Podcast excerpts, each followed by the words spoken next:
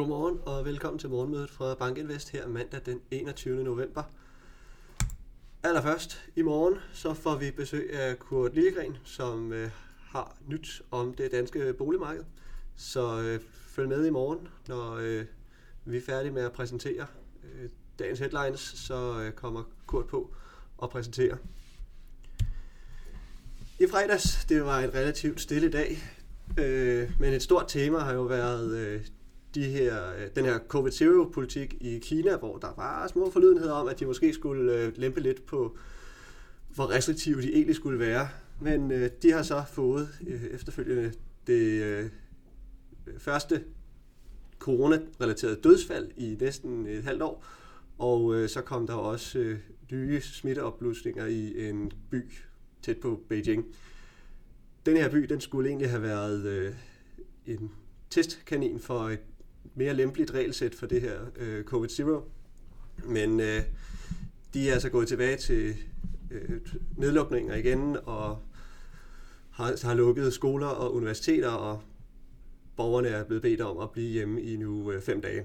Så øh, det er en vis øh, backtracking på det her øh, forlydenheder om opblødning, og det er også noget, der kan ses på aktiemarkederne. Hang Seng-indekset det er nede med 2% her til morgen, og det har også haft nogle negative dage her de seneste par dage, så den her kraftige ralle, vi har set i kinesiske aktier, det har taget en pause og kommet til en i hvert fald midlertidig top indtil videre.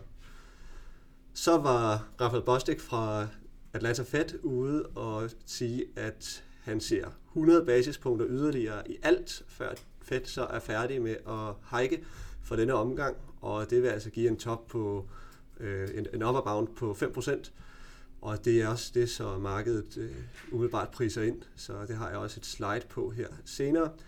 Og så har jeg også lidt i forhold til positionering for asset, management, asset managers i øh, dollar, og de seneste bevægelser i netop dollar i forhold til en række andre valutaer. På slide nummer 4 i fredags, der var faktisk positive øh, markeder. Vi havde S&P 500 op med en halv procent, og europæiske aktier op med 1,2 procent, så øh, umiddelbart positive takter på øh, de globale aktiemarkeder, men underliggende lå der altså den her defensive rotation, at der inden for sektorerne var positiv performance og kraftig performance for utilities, healthcare og consumer staples, mens de mere cykliske communication services og IT og consumer discretionary, de måtte holde for at have meget, meget lave eller flade og for communication services også negativ afkast i fredags. Og den samme tendens giver sig også til udtryk i på faktorbilledet, at det var lavvold og højdividende faktorer og aktier, som øh, egentlig klarede det bedst, og så growth-aktier, som havde et, øh, et relativt stort øh, negativt afkast i fredags i forhold til de andre i hvert fald. På slide nummer 5, så har jeg markedernes nuværende prisning af øh, Fed Funds øh, for 2022. Øh, den gule graf, den er meget flad her på det seneste. Det er, vi er ved årsafslutningen, så der sker ikke voldsomt meget mere, og det, der kommer til at ske her til decembermødet, det er øh, efterhånden relativt fast. Der regner man med de her øh, 50 basispunkter, at de lægger ind. Det giver øh, ifølge Bostiks udtalelser 50 basispunkter mere i løbet af, eller i starten af øhm, af 2023, og umiddelbart så er det priset, at det bliver to omgange af 25 basispunkter, og så ender vi altså op på de her 5%. Så på den her graf, der slutter 2023 ifølge futuresmarkederne i øjeblik med en Fed Funds Rate på øh, 4,3 procent.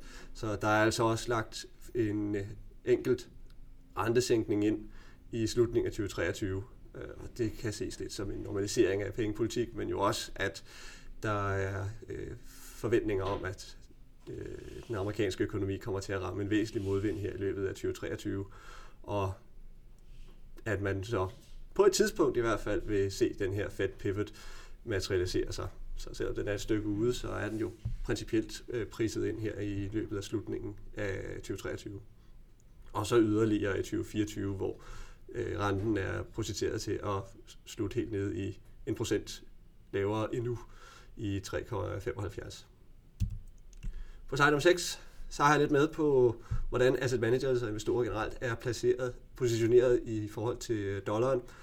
Og øh, der er de begyndt at tage tiltagende korte positioner på, tror på en øh, svækkelse af dollaren nu, og det kan jo også ses i lyset af, at der netop er øh, udfladning i udviklingen af de her Fed funds øh, rates.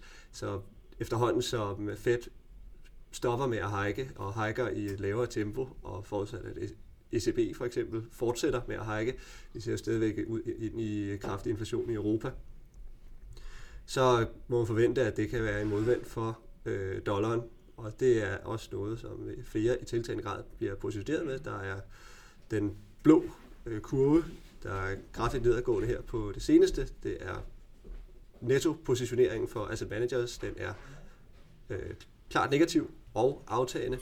Den grønne kurve er så øh, dollaren i forhold til euro, og man kunne også have taget den i forhold til en basket af alle mulige andre øh, store øh, FX-kryds i forhold til handel med øh, dollar for eksempel.